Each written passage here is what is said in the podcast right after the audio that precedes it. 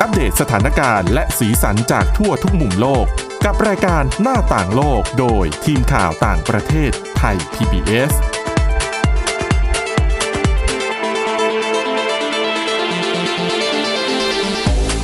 สวัสดีครับ ต้อนรับคุณผู้ฟังสู่รายการหน้าต่างโลกนะครับ วันนี้กลับมาพบกับพวกเรา 2 คน แล้วก็มีน้องๆฝึกงานอีก 2 คน จากโต๊ะข่าวต่างประเทศนะครับ เอาเด็กๆ แนะนำตัวกันก่อนครับ สวัสดีค่ะ ชื่อถาปนาจันทนานะคะ ชื่อเล่นชื่อน้ำฝนค่ะ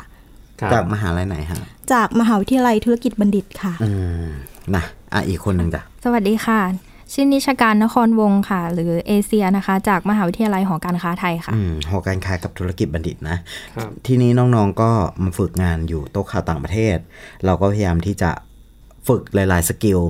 ให้ให้เด็กฝึกงานได้ได้ทดลองกัน อย่างวันนี้ก็เป็นอีกหนึ่งสกิลที่ที่อยากจะให้น้องๆได้ฝึกกันก็คือการเล่าเรื่องการสรุปประเด็นการเอาเอามาคุยกัน วันนี้ก็ขอต้อนรับคุณผู้ฟังก่อนละกันครับนะก็สวัสดีอย่างเป็นทางการนะฮะ วันนี้เราก็หยิบยกเรื่องราวมากมายมา มาให้คุณผู้ฟังได้ฟังกัน แล้วก็น้องๆก็หยิบยกเรื่องราวหลายเรื่องเลยทีเดียวไม่ว่าจะเป็นแบบเรื่องของการหายใจสุขภาพนะ เรื่องของสัตว์ ต่างๆ นะแล้วก็มีเรื่องของคุณแม่ญี่ปุ่นอืมรวมไปถึงเรื่องของสื่อกับอาชญากรครับใช่ไหมครับอะเหตุการณ์วันนี้อาชญากรรมครับผม วันนี้เราไปเริ่มกันที่เรื่องแรกกันดีกว่า เรื่องของน้องเอเชียค่ะน้องเอเชียเอาอะไรมาฝากคุณผู้ฟังครับ ก็วันนี้เป็นเรื่องของแมวเก้าชีวิตค่ะอืมทุกคนก็คงจะเคยได้ยินเรื่องแมวคำว่าแมวเก้าชีวิตแล้วใช่ไหมครัคะบครับค่ะ เพราะว่า แมวเนี่ยเป็นสัตว์ที่มีความคล่องตัวสูง เอาตัวรอดได้ง่ายค่ะ เรียกว่าเป็นสัตว์ที่มีแบบสัญชาตญาณสัตว์ป่าในตัวสูงนะคะ ก็เลยบางครั้งเนี่ยพอตกจากที่สูง ก็สามารถพลิกตัวได้โดยที่แบบไม่บาดเจ็บอะไรมากอะค่ะ แล้วอืมเรื่องวันนี้ก็เป็นเรื่องแมวเก้าชีวิตเหมือนกันค่ะ แต่ว่าขอเรียกว่าแมวสองร้อยห้าสิบชีวิตดีกว่า เพราะทำไมว่ามันถึงทำไมมันถึงมีชีวิตเยอะขนาดนั้นนะก็เพราะว่า น้องแมวตัวนี้ค่ะ อายุสองปีนะคะ ชื่อบริดไปติดอยู่ในรางรถไฟของสถานีรถไฟในกรุงลอนดอนค่ะอืมแล้วก็ที่เรียกว่าเป็นแมว 250 ชีวิตนะคะ เพราะว่าน้องแมวตัวเนี้ยไปติดอยู่ในรางรถไฟอยู่ 7 ชั่วโมง ก่อนที่จะมีคนไปพบเหลือเออแล้วก็ช่วยเหลือน้องออกมานะคะ คือติดอยู่ในรางรถไฟ ติดอยู่ในท่อเดิน เออเขาเรียกว่าอะไร รางรถไฟเหล็กอะนะใช่ค่ะของรถไฟฟ้าค่ะอืมก็มีแบบกระแสไฟวิ่งอยู่ตลอดเวลาโอ้แล้วก็ ระหว่างที่น้องติดอยู่ในนั้นเนี่ย มีรถไฟฟ้าวิ่งผ่านตัวน้องอยู่250กว่ารอบอะค่ะ ก็เลยเรียกว่าเป็นแมว250ชีวิที่ตมาของ250ชีวิต ใช่ค่ะ เหมือก็นว่าคือเสี่ยงตายกับรถไฟมา250เที่ยวครับใช่ค่ะ อ่าจ้ะ แล้วก็ตอนที่เจ้าหน้าที่สถานีรถไฟเข้าไปช่วยน้องแมวตัวนี้ออกมาได้นะคะ ทุกคนก็คิดว่าคงไม่รอดแล้ว เพราะว่าแบบกระแสไฟฟ้าวิ่งอยู่ตลอดเวลา แล้วก็รถไฟวิ่งผ่านหมายถึงตลอดคนที่ไปช่วยหรือแมว หมายถึงน้องแมวค่ะ เพราะว่าอะตอนที่สถาเอ่อเจ้าสถาเจ้าหน้าที่สถานีรถไฟเข้าไปจ้ะช่วยเนี่ย ก็มีการตัดไฟฟ้าไปแล้วค่ะ แล้วก็อ๋อรถไฟหยุดวิ่งไปเป็นชั่วโมงเลยอืม แต่ว่าพอช่วยน้องออกมาได้แล้วก็พาไปรักษาที่โรงพยาบาลสัตว์นะคะก็พบว่าน้องเหมียวแค่หลังหักแล้วก็มีรอยข่วนตามตัว ซึ่งคาดว่าน่าจะบาดเจ็บมาก่อนหน้านี้แล้วค่ะ ไม่ใช่พอรถไฟอืมเพราะว่าถ้าบาดเจ็บจากรถไฟเนี่ยไม่น่าจะแค่หลังหักอืมใช่ค่ะเนาะอะแล้วเจ้าแมวตัวนี้ก็ไม่ใช่แมวจรจัดด้วยนะคะ แต่ว่าเป็นแมวเลี้ยงค่ะ มีเจ้าของมารับหลังจากที่ช่วยออกมาได้แล้วนะคะ เจ้าของเนี่ยบอกว่าน้อง ไม่ชอบอยู่บ้านชอบแบบออกมาข้างนอกพร้อมกับเจ้าของเวลาออกมาทำงานนะคะ แล้วน้องเนี่ยออกหายออกมาจากบ้านหลายวันแล้ว ก็คาดว่าคงจะพัดหลงกับเจ้านายตอนออกมาพร้อมกับเขาตอนที่เขามาทำงานนะคะ แล้วก็โดนสัตว์ป่าพวกสุนัขจิ้งจอก ไล่ฟัดจนมีรอยข่วนตามตัวค่ะ ก็เลยหลบเข้าไปในอุโมงค์สถานีรถไฟจนไปติดรางแล้วก็ออกมาไม่ได้อะค่ะ อืมก็อย่างว่าขนาดเลี้ยงที่บ้านที่บ้านที่บ้านของผมเองเนี่ยก็ ก็ไม่ชอบอยู่บ้านอืมนะของบ้านคุณก้าวก็เหมือนกันถ้าเกิดเผลอเปิดกรงเมื่อไหร่ก็หายเมื่อนั้นไปทันทีใช่ไหมเป็นธรรมชาติของแมวเนาะอะ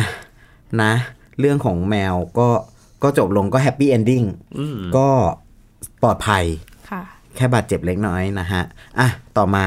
เรื่องต่อมาเรื่องหายใจดีๆ ก็มีสิทธิ์ผอมค่ะใช่ไหมของน้องน้ำฝนนะฮะใช่ค่ะอะไหนเอามาเอาเล่าให้คุณผู้ฟังได้ฟังหน่อยฮะ ก็เรื่องหายใจดีๆ ก็มีสิทธิ์ผอมได้เนี่ย ข้อมูลนี้ได้รับการเปิดเผยโดยคุณหมออดีตนักกรีฑาโอลิมปิก ชื่อว่าดรสเตนเอ็กเบิร์กนะคะ เขาพูดว่าเออความอ้วน ความเครียด ฮอร์โมน ระบบประสาท หรือว่าการหายใจเนี่ย ทุกอย่างล้วนมีความสัมพันธ์กันหมด ใช่ไหมคะเออมันจะส่งผลดีและร้ายต่อร่างกายของเราได้ค่ะอืมดรสเตนนะคะ ยังบอกอีกว่าความอ้วนเนี่ย เกิดจากฮอร์โมนคอร์ติซอลหรือว่าฮอร์โมนความเครียดบวกกับฮอร์โมนอินซูลินค่ะ ถ้าเกิดว่าร่างกายของเราเนี่ยนะคะ มีคอร์ติซอลมาก อินซูลินของเราก็จะมากตามอืมอือฮึพอเราเครียดใช่ไหมคะ ร่างกายเราก็จะต้องการเอ่อพลังงานเร่งด่วน หรือว่ากลูโคสกลูโคสก็คือเอ่อแป้งหรือว่าน้ำตาล พอเราเครียดเราก็จะโหยแป้งกับน้ำตาล พอเราทานแป้งกับน้ำตาลเข้าไปมากๆเนี่ย มันก็จะทำให้เราอ้วนนะคะ อ่า แล้วทำไมเอ่อการหายใจใช่ไหมคะ การหายใจเนี่ย จะทำให้ร่างกายเกิดความเครียดแล้วก็ผ่อนคลายได้ สังเกตว่าเออเวลาเราหายใจเข้าเนี่ย หัวใจเราจะเต้นเร็วใช่ไหมคะเขาเรียกว่าเออร่างกายจะเกิดความเครียด พอเราหายใจออกเนี่ย ร่างกายก็จะเกิดความผ่อนคลาย หัวใจก็จะเต้นช้าลงอะครับถ้าเกิดว่าเราเครียดเราก็จะหายใจแบบหอบหอบๆทีๆอ่าร่างกายเราก็จะไม่เกิดการผ่อนคลายค่ะ พอเอ่อยิ่งเราหายใจเข้าสั้น ๆ หรือว่าหายใจออกสั้น ๆ ใช่ไหมคะ ร่างกายแล้วก็จะทำงานเอ่อภาวะผ่อนคลายเนี่ยจะทำงานไม่ทันอืม แล้วก็จะกลายเป็นว่าเราสะสมความเครียดเพิ่มมากขึ้นมากขึ้นเรื่อยๆครับแล้วก็ไม่มีการคลายออกค่ะดังนั้นนะคะเราก็ถ้าเกิดว่าเราปรับการหายใจของเราได้เนี่ย เราก็จะช่วยลดความเครียดให้กับร่างกายได้ค่ะ ก็คือวิธีง่าย ๆเลยนะคะ เราจะหายใจเข้าออกแบบช้าๆเบาครับๆหายใจเข้าประมาณ 4-5 วินาที หายใจออกประมาณ 5-6 วินาทีอืมอ่า การหายใจเข้าออกช้าๆแบบนี้นะคะ เราก็จะทำให้ระบบประสาทอัตโนมัติเนี่ยเอ่อขออภัยค่ะ ระบบประสาทอัตโนมัติเนี่ยทำงานในภาวะผ่อนคลาย แล้วก็ทำให้ร่างกายเนี่ยลดความเครียดอ่าอืมถ้าเกิดว่าเราทำแบบเนี้ยทุกวันจนฝึกเป็นนิสัยเนี่ย ร่างกายเราก็จะลดความเครียดได้โดยที่เราไม่รู้ตัว แล้วก็จะส่งผลดีให้คอร์ติซอลหรือว่าอินซูลินของเราเนี่ยลดลง แล้วก็ยังทำให้ร่างกายเนี่ยดูดซึมสารอาหารได้ดีขึ้นอ่าระบบภูมิคุ้มกันของเราเนี่ยก็จะทำงานดีขึ้นอืมร่างกายแล้วก็จะฟื้นฟูเยียวยาตัวเองได้ดี นอนหลับได้มากขึ้นอ่าพอเราอ่าไม่เครียดใช่ไหมคะ เราก็จะร่างกายของเราก็จะไม่ต้องการแป้งหรือว่าน้ำตาลที่มากจนเกินไป พอเราลดพวกนี้ได้เนี่ยร่างกายเราก็จะไม่อ้วนอ่าสุขภาพร่างกายเราก็จะแข็งแรงมากขึ้นด้วยค่ะ จริงๆมันเป็นเรื่องง่าย ๆ นะ แต่ว่าใช่คนหลายคนเนี่ยมองข้าม เรื่องการหายใจไปบ่อยครั้งนะครับ คือเดี๋ยวนี้มันก็จะมีแอปพลิเคชันต่างๆ ถ้าคุณผู้ฟังใช้สมาร์ทวอชอะไรแบบเนี้ย ก็จะช่วยใช่เตือนเรื่องหายใจด้วยอืมนะก็เป็นเรื่องที่ซิงก์กับเอ่อเรื่องที่ก่อนหน้าที่เคยเอามาเล่ากันเรื่องของมีงานวิจัยรองรับครับ ว่าการหายใจเนี่ยมันมีผลกับสุขภาพ ซึ่งอันนี้ก็เป็นเรื่องที่ละเอียดอ่อนนะก็อยากให้คุณผู้ฟังได้ ได้ลองทำตามอย่างที่น้องน้ำฝนเอามาฝากกันครับนะฮะอะไปกันที่อีกเรื่องหนึ่งเรื่องพึ่งค่ะเสี่ยงที่จะสูญพันธุ์เอออันนี้ถือว่าเป็นปัญหาใหญ่เลยนะ เพราะว่าพึ่งเนี่ยเป็นวงจรที่อ่าแทบจะเป็นต้นวงจรใช่ในค่ะการ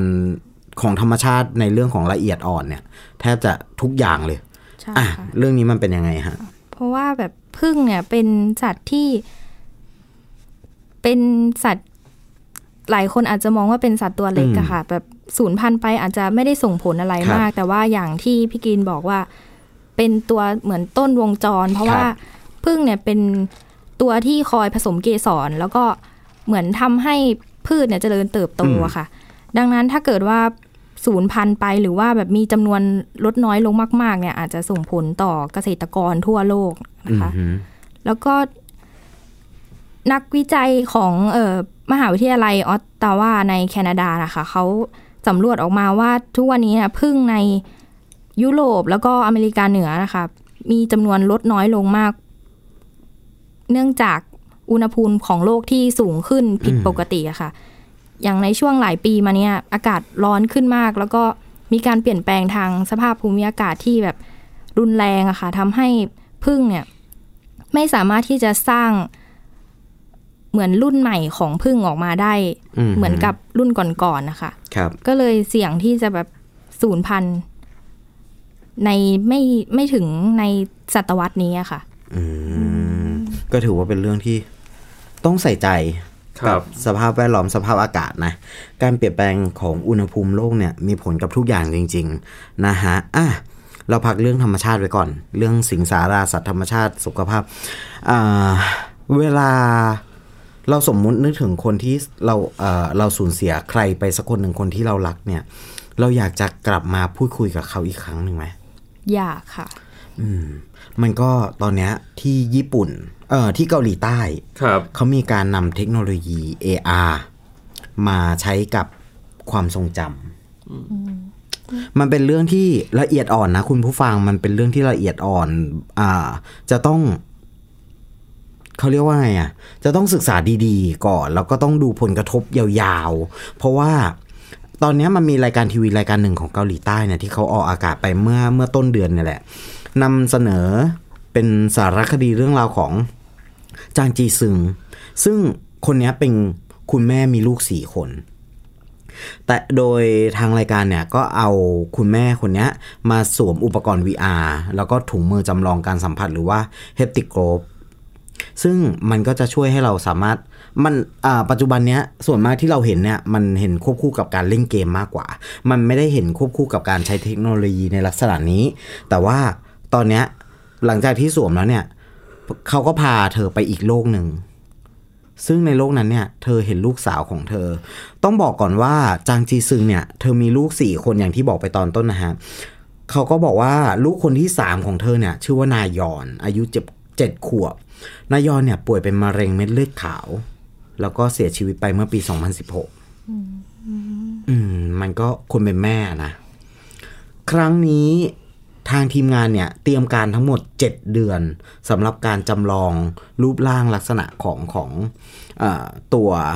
นายอนเนี่ยขึ้นมาค่ะแล้วก็ทีมงานก็ เรียนเสียง เรียนท่าทางทุกอย่างจากวิดีโอ ศึกษาทุกอย่างทุกกระบวนการเนี่ยที่มันเหมือนกับตัวของนายอนมากที่สุด แล้วก็พาคุณแม่เขาเนี่ยไปพบกับนายอนอีกครั้งหนึ่ง ในการสนทนาก็มีการพูดคุยกันถึงเรื่องของ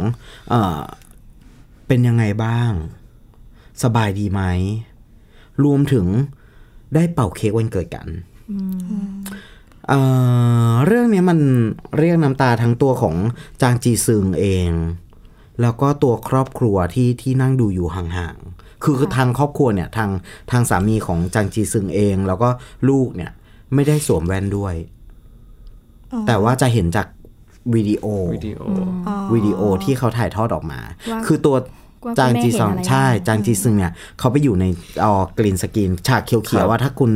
ผู้ฟังเคยเห็นกันเนี่ย ก็จะเป็นผ้าสีเขียวๆหมดเลยอืมแต่ตรงนั้นอะมันสามารถกัดเป็นกรีนสกรีนแล้วก็ใส่เป็นภาพ VR เข้าไปทีนี้ปุ๊บอ่ามันเกิดการพูดคุยมีการเป่าเค้กมีการทำกิจกรรมร่วมกันจนกระทั่งส่งเข้านอน ตลอดระยะเวลาตัวคลิปวิดีโอเนี่ยมันประมาณ 10 นาที แต่ว่าตลอดระยะเวลาเนี่ยมันเต็มไปด้วยความตื้นตัน การร้องไห้ของทั้งทีมงานของทั้งครอบครัวของทั้งคุณแม่ แล้วก็ตัว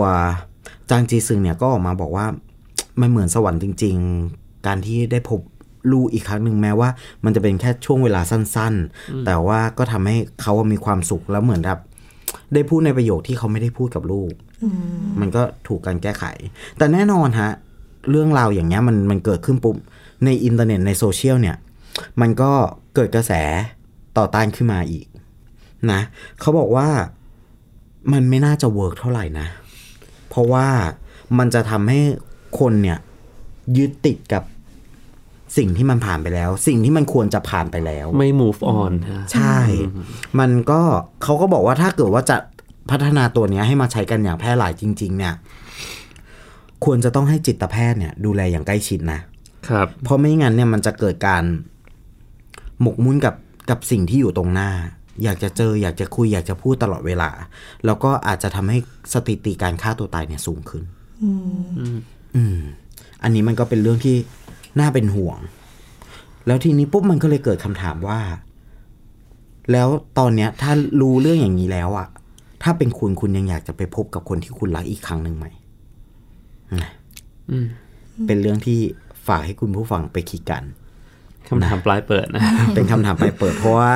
ตัวเราเองเราก็มีคำคำตอบอยู่ของเราแหละอ่าฮะเพราะว่าในในวิดีโอเนี่ยมันมันมันเหมือนจริงมากจริงๆอะมันมีการเป่าเค้กวันเกิดที่ไม่ได้ทำกันมาตั้งแต่ปี 2016 ครับ เพราะว่าลูกเสียไปตอนนั้นใช่ไหมมีหัวเราะด้วยการส่งเข้านอนเป็นครั้งสุดท้ายอีกครั้งหนึ่งอะไรอย่างเงี้ยอืมมันก็เป็นเรื่องที่ มันเป็นเรื่องเทคโนโลยีที่พาเราเศร้าแต่มันอิ่ม มันมีจริง ๆ มันมีสองด้านแหละอืมอืมนะเอาละครับเดี๋ยวช่วงที่2นะครับชวนถอดบทเรียนเกี่ยวกับเหตุการณ์กราดยิงที่เกิดขึ้นในต่างประเทศ ดูซิว่า มีกลุ่มรณรงค์เขาออกมาเรียกร้องให้สื่อมวลชนปฏิบัติตัวอย่างไรกับเหตุการณ์ที่เกิดขึ้นครับ หน้าต่างโลกโดยทีมข่าวต่างประเทศไทย PBS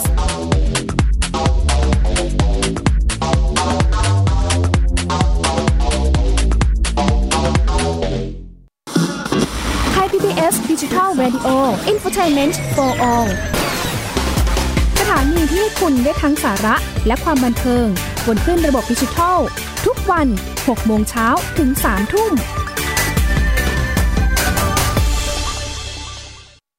อยู่ที่ไหนก็ติดตามเราได้ทุกที่ ผ่านช่องทางออนไลน์ จากไทย PBS Digital Radio ทั้ง Facebook Twitter Instagram และ YouTube คำว่าไทย PBS Radio แล้วกดไลค์หรือ Subscribe แล้วค่อยแชร์ กับคอนเทนต์ดี ๆ ที่ไม่อยากให้คุณพลาดอ้อเรามีให้คุณฟังผ่านพอดแคสต์แล้วนะ อัปเดตสถานการณ์รอบโลก ประเทศจีนนี่เราทราบกันดีนะคะว่าเป็นประเทศที่จะมีปัญหาเรื่องความสมดุลของประชากร คนที่ ได้รับความสนใจจากวิกฤตในครั้งเนี้ยก็คือนายกรัฐมนตรีนิวซีแลนด์เรื่องราวสีสันจากต่างแดน ก็มีช่อง YouTube เป็นของตัวเองใช้ชื่อว่าครัวคุณยาย โรงพยาบาลเพื่อดูแล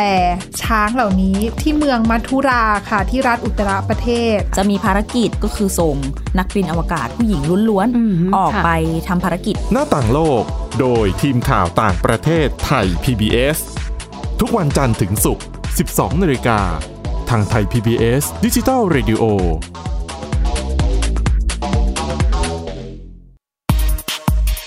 เพราะวิทยาศาสตร์อยู่รอบตัวเรา มีเรื่องราวให้ค้นหาอีกมากมาย เทคโนโลยีใหม่ๆ เกิดขึ้นรวดเร็ว ทำให้เราต้องก้าวตามให้ทัน อัปเดตเรื่องราวทางวิทยาศาสตร์ เทคโนโลยี และนวัตกรรมที่จะทำให้คุณทันโลก กับรายการ s c i e and Tech ทุกวันจันทร์ถึงวันศุกร์ทางไทย PBS Digital Radio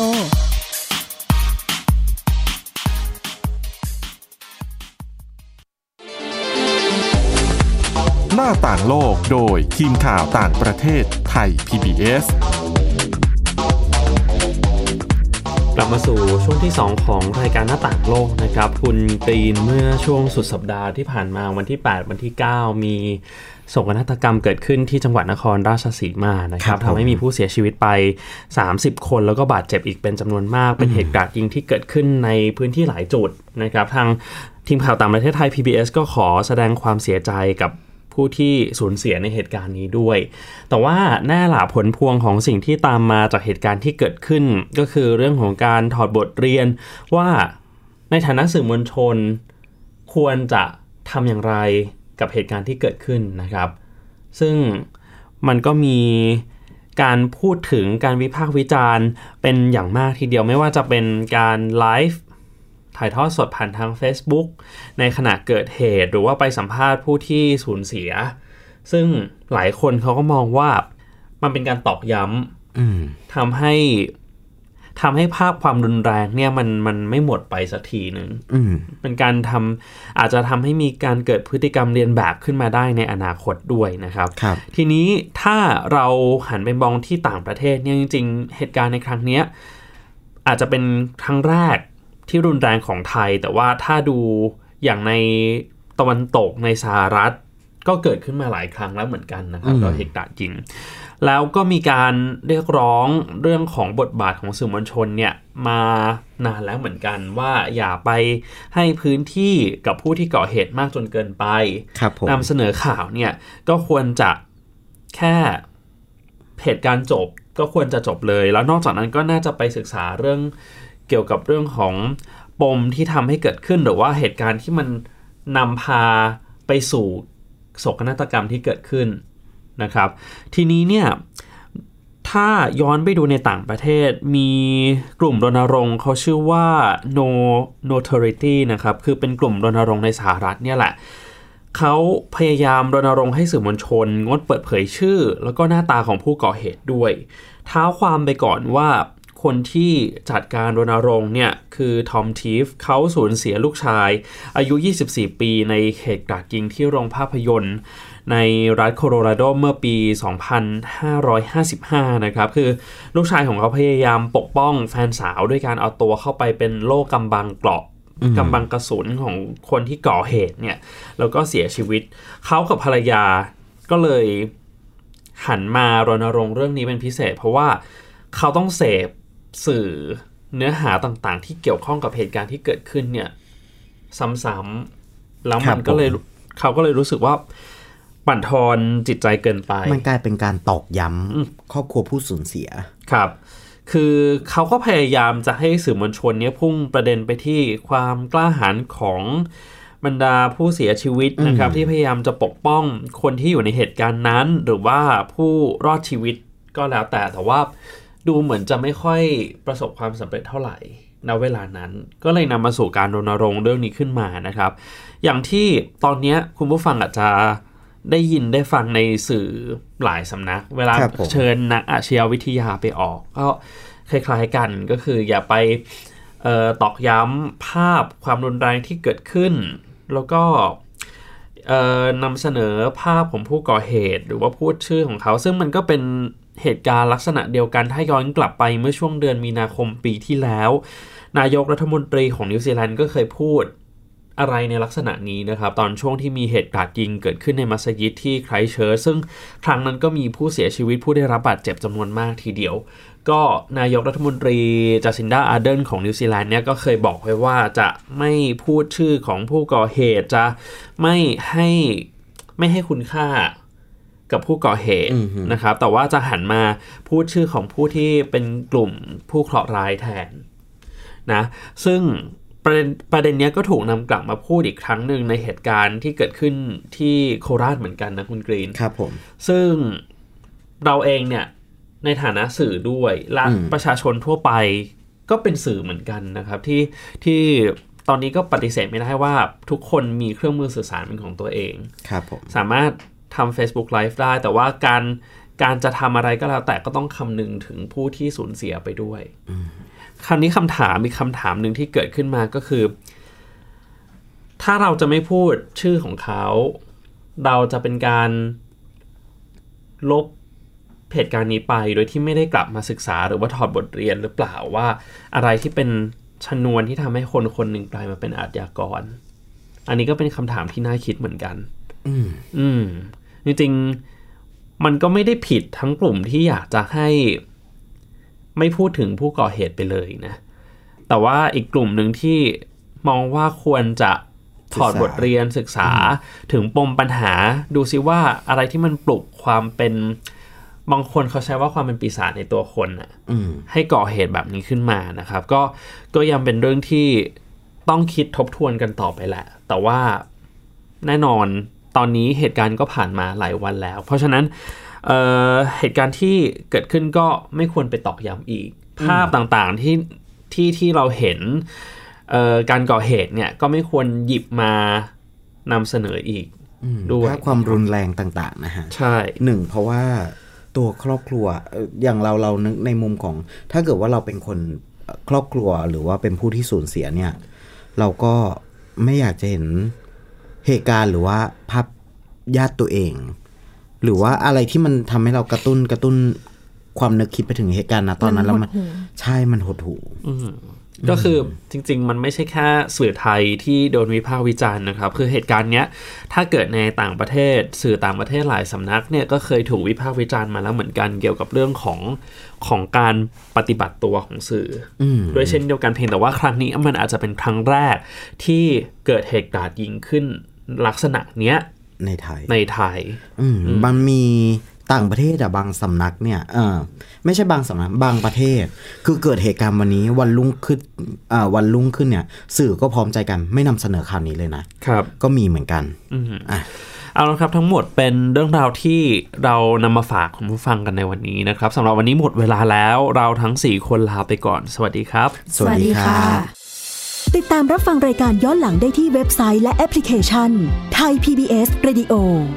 ไทย PBS ดิจิทัล Radio วิทยุข่าวสารสาระ เพื่อสาธารณะและสังคม